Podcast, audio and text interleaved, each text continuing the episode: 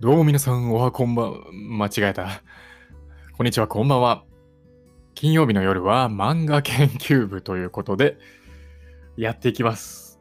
えー、今のところは週1回でやるっていう感じですかね。金曜日の夜、漫画研究部ということで、お話ししていきます。はい、普段はデジタルに強くなるラジオということで、デジタルメディアの最新情報だとか、まあ、デジタルメディアっていろいろありますけどね、うん、まあ、主によく話してることとしては、SNS の海外の最新情報とかをメインで話したりとかしてます。まあ、SNS 以外でも、まあ、デジタルメディアに関することだとか、まあ、生活で役に立つ Tips、日常を豊かにする Tips みたいなテーマでお話をするときもありますけれども、僕は漫画がね、すごい好きなんですよ。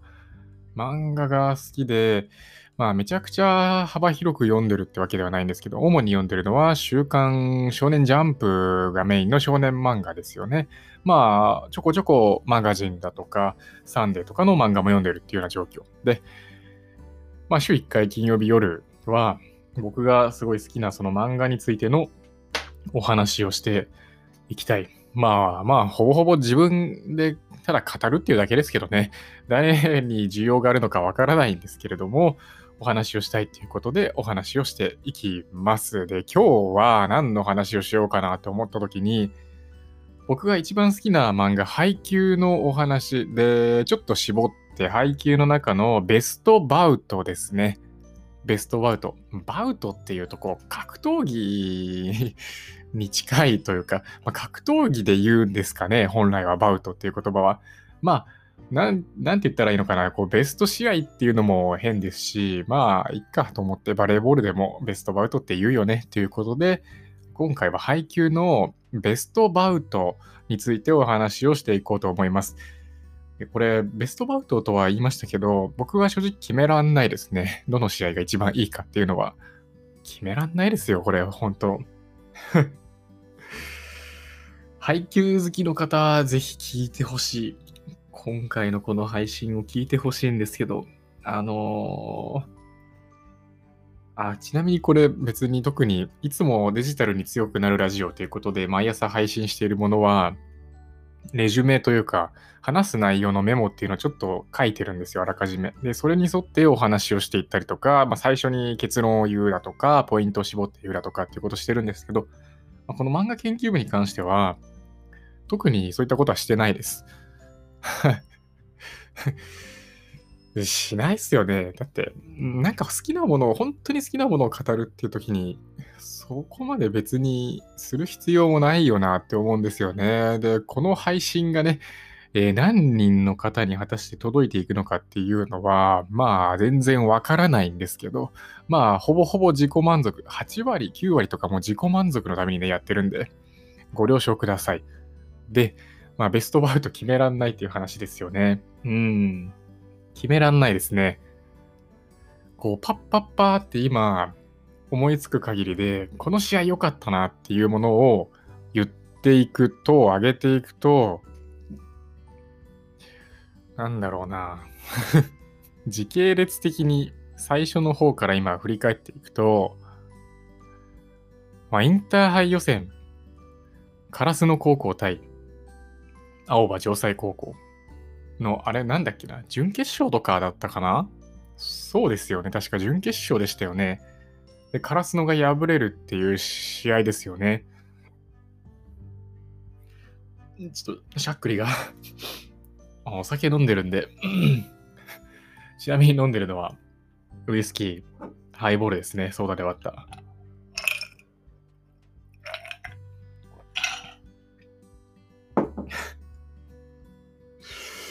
需要ないだろうな、こんな配信。まあいいや。えっ、ー、と、そうですね、カラスの対青葉城西高校ということで、今思いついたところですよね。あとは、時系列的に振り返っていくと、まあ、インターハイ予選はそれぐらいかな。うん。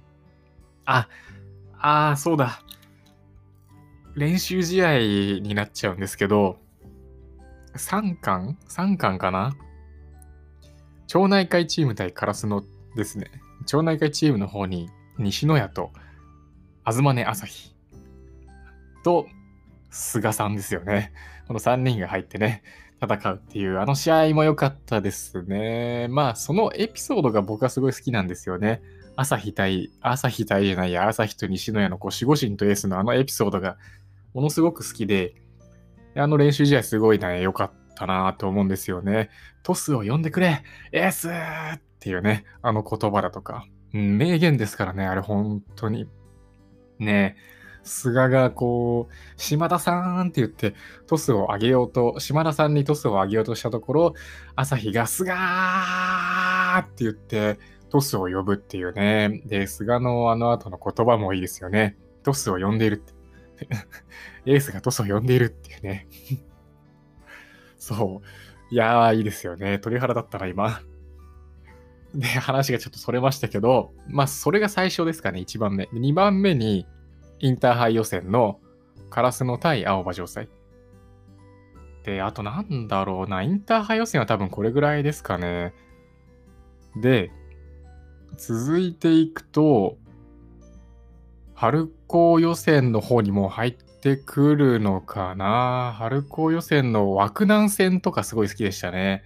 枠南戦。あの、縁の下力がね、すごい目立っていた試合で、まあ、次世代カラスのみたいなものがちょっとこう見れたような感じがして面白かったですね。あれも、まあ、縁の下力っていうね、2年生のメンバーがいますけど、うん、縁の下もすごいいいキャラしてるんですよね。まあ、あの、名前もいいですからね。縁の下力っていう そのまんまっていうね。めちゃくちゃそのまんまですよね。縁の下力って 面白いなまあでもそう、白南戦良かったですね。宮城県のチームの中で、あの、あれですよね、中島健っていう一番こう小さな巨人に近い選手だなんて言われてた選手がね、枠南にいましたけど、あの選手もすごい良かったですね。小柄なんだけれども、まあ、小さな巨人、宇大天馬ですよね。宇大天馬に似ているプレイスタイルをね、展開してくるっていうところで、日向もね、こう目を輝かせて見ているような感じでしたよね。すごい面白かったなって思います。で、枠南戦の次は何かって考えていくと、まあ、やっぱりここでもう一回、カラスの対青葉城西がね、春子予選の方のカラスの対正常戦が入ってくるんじゃないかなって思いますね。まあ、狂犬ちゃんとかね、京谷健太郎っていう正常の方に新メンバーも加わったりとかして、カラスノの新しい変人速攻もあり、正常には新しいメンバーもいてっていう、なんか新しいことずくめな試合。で、この春子予選の方はカラスノが勝つんですよね。ここが本当良かったですね。あの最後のね、マッチポイントのところで、最終的に日向が変人速攻で点を取るんですけど、その前のあの、大王様及川徹のね、来いお前の一番の武器で来い飛びよ って言ったその後のまあ変人速攻で、あれなんだっけなスパイク、日向のスパイクが確かブロッカーの手にちょっと当たってボールの軌道が変わったんだったんですよね。そう。ボールの軌道が変わって、及川はここに来るっていうのを読んでたんだけれども、スパイクがブロッカーの手に確かちょっとかすったんですよ。で、ボールの軌道が変わって、で、及川レシーブできず、で、試合終了っていうね、あのシーンでしたよね、最後の。そうでしたよね。うんうん、そうだそうだ。そこが、すごい良かったってわけではないですけど。おー、いや、でも良かったなって思いますね。まあ、さすが及川徹っていうところだったんですけど、うん。まあ、試合結果としてはカラスノがね、勝ったっていうところで、非常に面白い試合でした。で、次に進んでいくと、まあ、そのちょ、次ですよね。その次、本当にその次、インターハイ予選決勝のカラスノ対白鳥沢学園。ここは外せないですよね。いや、あの牛若がね、登場してきて、敵チームにいるっていうところで、セットポイント、通常3、あのー、セットポイント、3、3セットマッチで2セット選手ですよね。この決勝は5セットマッチなんですよね。3セット選手で試合が決めるっていうところで、3対2でね、結論、これ試合結果結論言うと、カラスノが勝ちましたよね。うん。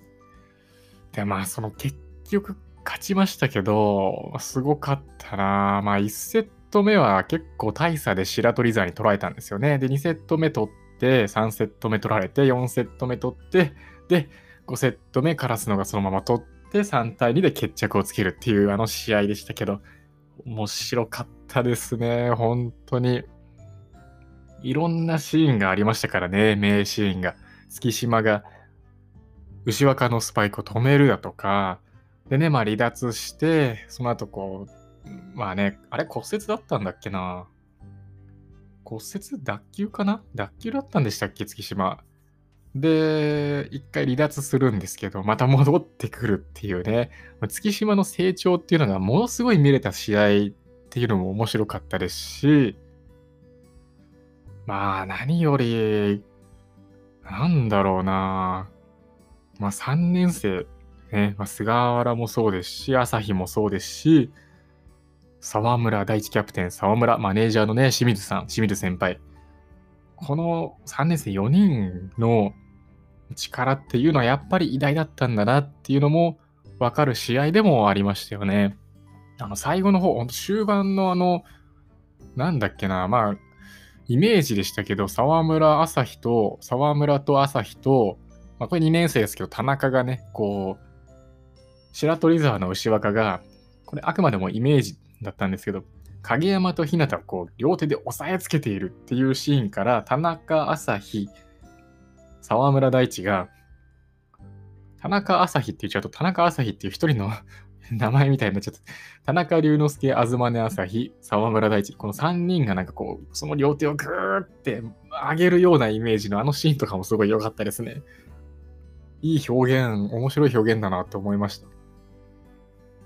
とかね。あと、何より白鳥沢のメンツが濃かったですよね。まあ、濃いのなんのっていう、ね、あの、1年生の五色とかね、3年生エース、牛若にね、対抗心メラメラのあの五色とかも良かったですし、調ぶとかね、2年生のセッター、調ぶとか、もう、エースに尽くすセッターみたいなタイプでしたよね。白ブ健次郎。で、あの、セミ、セミエイタくんだったかなピンチサーブ、ピンチサーバーのね、いましたよね。そう。2年生ブロッカーのね、なんだっけ、太一、川島太一だったかな よく覚え、名前覚えてるな、俺。すごいですよね。で、何より僕はね、白鳥猿で一番好きなキャラクターがいるんですけど、天童悟りっていうね、あのキャラクターがもう一番いいキャラしてましたよね。天童悟り。今日の俺、120点。はあ、今日の俺ってあのシーンもすごかったですよね、ほんと。この天童、天童悟りっていうのがほんといいキャラしてるんですよね。まさかまさか最終話でね、あの、ショコラティエになってる、パティシエか、パティシエになってるっていう、何なんだっていうやつでしたけど、本当にいいキャラしてるんですよね、この天童悟りっていうやつが。面白かったですね、白鳥沢戦も。うん。で、春高を枯らすのが勝ち上がって、で、まあ、いざ春高に入っていって、そうですね。1回戦目がいきなり優勝候補の稲荷崎高校と当たるんですよね。兵庫県代表の。稲荷崎高校には、あの、宮ツインズってね、恐れられる宮厚夢と宮治がいると。この2人がまた強敵でしたよね。宮厚夢と宮治。双子の兄弟でしたね、双子。うん。こいつらがまあ強敵で、変人速攻とかもね、真似してやってくるとかね。まあ、稲荷崎高校が最強の挑戦者ってね、言われてるぐらいのチームで、かっこいいですよね。最強の挑戦者。超かっこいいなって思いましたよ。で、あの、スローガンがね、僕はすごい好きで、まあ、各チームそれぞれね、いろんなこう、スローガンというか、まあ、横断幕があって、横断幕に、その各チームの、まあ、コンセプトというか、スローガンみたいなのが掲げられてるんですよ。カラスので言うと、飛べっていうこの一言。飛べですよね。うん。で、まあ、例えば、えー、なんだっけな、伊達港とかだと伊達の鉄壁とか、えー、青葉城西だと、青葉城西なんだっけな、強者であれか？いや、強者であれは白鳥沢だったかな。やべえ、ど忘れした。どっちかだった気がするんですけど、まあそういった各チームスローガンがあって、この稲荷崎高校のスローガン僕がすごい好きで、思い出なんかいらん。思い出なんかいらんっていう言葉なんですよ。一見すると、ちょっと回聞いただけだと、なんかちょっと寂しいというか冷たい言葉だなって思うかもしれないんですけど、でも僕はこの言葉がすごい好きで、もう昨日までの自分っていうのはもう昨日までなんだよっていう。もう昨日までの自分は全部今の自分になってるんだっていう。から、だから、もう昨日までのことなんてもういいんだっていう。思い出なんかもういいんだよっていう。今、この瞬間、これから何をするかっていうその考えから来てるスローガンだと思うんですよね、稲荷崎の。っていうのもあって、稲荷崎高校は、まあ、実際にね、変人速攻とかいろんなことやってきますし、いきなりですよ、いきなり。っていうのもあって、最強の挑戦者ってね、呼ばれてるんだと思います。いやー、つながりましたね。気持ちいいです。つながりました。っていう稲荷崎高校との試合も本当にね、面白かったですね。で、試合結果としてはカラスのが勝つんですよね。はい、面白かったなって思いますよ、本当に。まあ、あの優勝候補、稲荷崎高校にね、勝つっていう、うーん、すごい面白かったです。で、まあ、この稲荷崎はこの辺にしておいて、次は何かって考えると、猫間ですかね。猫間。春高予選での猫間？対猫間？カラスの対猫間。まあ、春高でね、ゴミ捨て場の決戦がね、行われたっていうところで、ここも激アツな試合でしたね。あの、まあ、試合結果としてはカラスのが勝ちました。で、これ僕特にいいなって思ったのが、あの終盤の終盤、もうとにかく終盤、マッチポイントだったかな。なんか、もう両チーム本当にお互い試合を楽しんでるっていうような状態。で、もう公式戦っていうのも多分忘れてたんじゃないかなっていうような描写があったんですよ。これもまあイメージ描写ですけど、その公式戦の風景が猫間とのまあ、夏合宿かなのかなわかんないですけど、その練習試合の風景に置き換わるみたいなイメージ描写が出てきてて、っていうのがあって、もうお互い、両チームお互いが、もう本当公式戦っていう、なんかそれをもう忘れて、本当に純粋にバレーボールの試合っていうのを、ゴミ捨て場の決戦っていうのを楽しんでいるっていうような感じの描写に僕は思えたんですよね。っていうのがすごい面白かったです。これはいいシーンだなって思いました。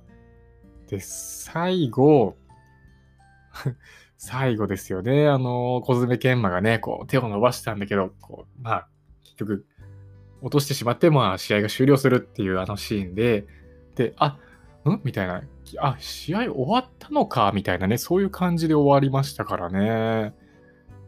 すごい面白かったです。で、小爪研磨のね、あの、黒尾哲郎にね、最後に声をかけるんですよね。黒って。俺にバレーボール教えてくれてありがとうっていう、あの言葉もね、グッときました。まさか研磨がこんなことを言うなんてってね、もう泣きそうでしたよ、ほんと。今もちょっと泣きそうなんですけどね、はい。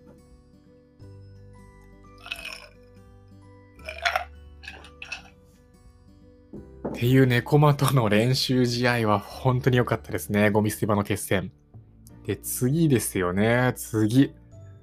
次を考えると、カラスの対カモメダイか。もう、ここですよね。カラスの対カモメダイ。これ試合結果はカラスのが負けるんですよね。カモメダイ高校っていう、まあ、現小さな巨人ともね、言っっていいんじゃないかな。まあ、カモメ大高校には、星海高来っていうもうスーパー選手がいるんですよ。で、身長は160、多分5センチぐらいの選手で、日向よりちょっとだけ、数センチだけ高いぐらいの、もうほぼほぼ日向と同じぐらいのね、身長の選手がいて、で、日向翔陽っていうのはま1年生。星海高来は当時2年生かな。うん。で、日向に関しては、まあバレーボールね、始めてまだ1年目。あ、まあ中学の時も一応やってたんで、1年目ではないか。そうですよね。失礼しました。1年目ではないんですけど、本格的にね、やり始めたっていうところで、まあ、運動神経は抜群にいいんですけど、まだまだバレーボールに関しては勉強中っていうような感じなんですよね。一方、星海高来は、日向と同じぐらいの身長、体格で、運動神経も抜群に良くて、バレーボールの選手もめちゃ、センスもめちゃくちゃあるっていう選手なんですよ。ジャンプ力はありますし、スパイク打てる、ブロックできる、サーブも得意、レシーブも得意っていう、もうスーパー選手なんですよね、この星海高来っていう選手が。で、もう現代の小さな巨人。で、当時小さな巨人と言われていた、宇大天満。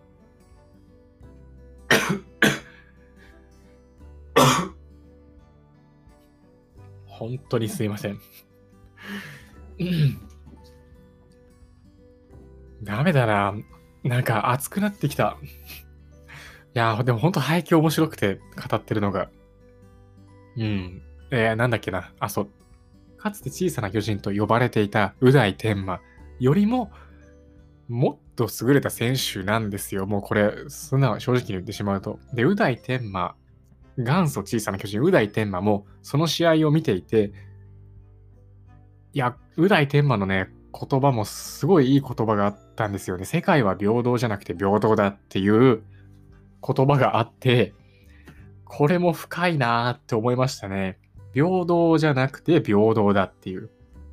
な、うん？みたいな思いません？普通にこれ聞いただけだと。ね、これ配給を本当に読み込んでいる方だったらわかると思うんですけど、まあ、一度目、平等じゃなくて平等だって平等っていう言葉を2回使うじゃないですか。平等、1回目の平等に関しては、平等じゃなくてって言ってるこの平等に関しては、まあ、身長とか体格のことだと思うんですよね。平等じゃないっていう。うん、確かにそうですよね。体格とかっていうのは、まあ、恵まれない人ももちろんいますよね。スポーツやってる中で。体格恵まれない。当然ね、人間、まあ動物ですもん。身長高い人もいれば低い人もいる。で、ごっつい人もいれば細い人もいる。いろんな人がいますよね。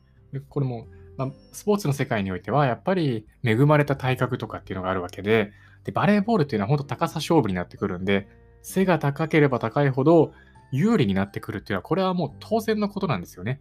これについて平等では、平等じゃなくてって言ったと思うんですよ。で、二つ目の平等、平等じゃなくて平等だの2つ目の平等だの方っていうのは、これはもうスキルを磨いたもの、練習をしたもの、努力したものに対しては、やっぱりその結果が、努力の結果、証っていうのが伴ってくるよねっていう意味での平等だ、だと思うんですよ。平等に練習した分、努力した分っていうのは、やっぱりもうそれはもう人間みんな平等に力が備わってくるよねっていうようなことを言ったんだと思うんです。で、宇大天馬は、星海高来のことについてこんな言葉を残したんですよね。うん。これがめちゃくちゃ深い言葉だったなって僕は思ってます。このカラスの対カモメ大高校の試合っていうのは、本当にいい試合で、これ毎回毎回言ってるんですけどね、いい試合っていうのは。あと、もう一個言っておきたいことが、あの、日向がね、マインドの変、日向のマインドの変化っていうのが見られた試合だったんですよ。どういうことかっていうと、日向はもうずっとそれまで小さな巨人に憧れていたと。小さな巨人に憧れてバレーボールを始めて、で、カラスの高校バレーボール部に入部した後も、小さな巨人に憧れてると。エースに憧れてるっていう状態だったんですよ。で、影山からね、最強のおとりっていう名前を付けられましたけど、なんかちょっとやっぱ気に入らないと。で気に入らない状態でいたんですけど、だんだんこう、ちょっとずつね、日向も変わってくるんですよね。で、そのカモメ大高校との試合で気づくんですよね。俺は最強のおとりがいいって。だから小さな巨人の名前は星海さんにあげます。なんていうね、言葉も残してましたよね。誰かがこの先、この俺に名前を付けてくれると、また名前を付けてくれるとしたら、俺はこの先もずっと小さな巨人がいいっていうような言葉を言うんですよ。この日向のマインドの変化っていうところも、めちゃくちゃ注目すべきポイントだと思います。カラスの対カモメダイの試合でですね。はい。いや、本当にいい試合だなって思います。カラスの対カモメダイは。どの試合に対してもそう思うんですけど、うん、とにかくいい試合でしたね。で、まあ、カラスのが負けてしまうと。で、ここで、まあ、一区切りつくんですよね。から配給の話に。で、こっから配給の中で年月が飛んで、でね、もう最終章ですよ。もうちょこっとね、続きをやるっていう感じのあれでしたけど、これがもう最後ですよね。えー、ムスビーブラックジャックル対シュワイデンアドラーズだったかなそんな感じの名前だったかなまあ V リーグ編っていうのがね、ちょっと始まるんですよね。バレーボールの V リーグ編。で、ブラックジャッカルの方には日向がいて、アドラーズの方には影山飛雄がいるんですよ。このね、2人、中学で対戦して高校で同じチームになって、またね、この V リーグでね、2人が相ま見えるっていうこの試合が本当に良かったですよね。で、両チームに今までね、その高校編で出てきていたスーパー選手たちっていうのが出てくるんですよね。で、ブラックジャッカルの方には、これめちゃくちゃ僕の好きなキャラクターなんですけど、あの、フクロウダニの僕と孝太郎っていう選手がいたりとか、え先ほど紹介したあの、稲荷崎の宮厚夢とかね、いたりするんですよね。で、対してアドラーズには影山がいますし、あの牛若もいる。で、カモメ大高校出身の星海高来がいるんですよね。うん、この辺がすごい面白かったですね。この試合、本当に見応えある試合でしたね。試合結果としては、ブラックジャッカルが勝って、で、物語、配給の物語っていうのが終わる。締められるっていうような内容でしたね。まあ、細かいところを言うと、その V リーグ編の後の、えっ、ー、と、あれですよ。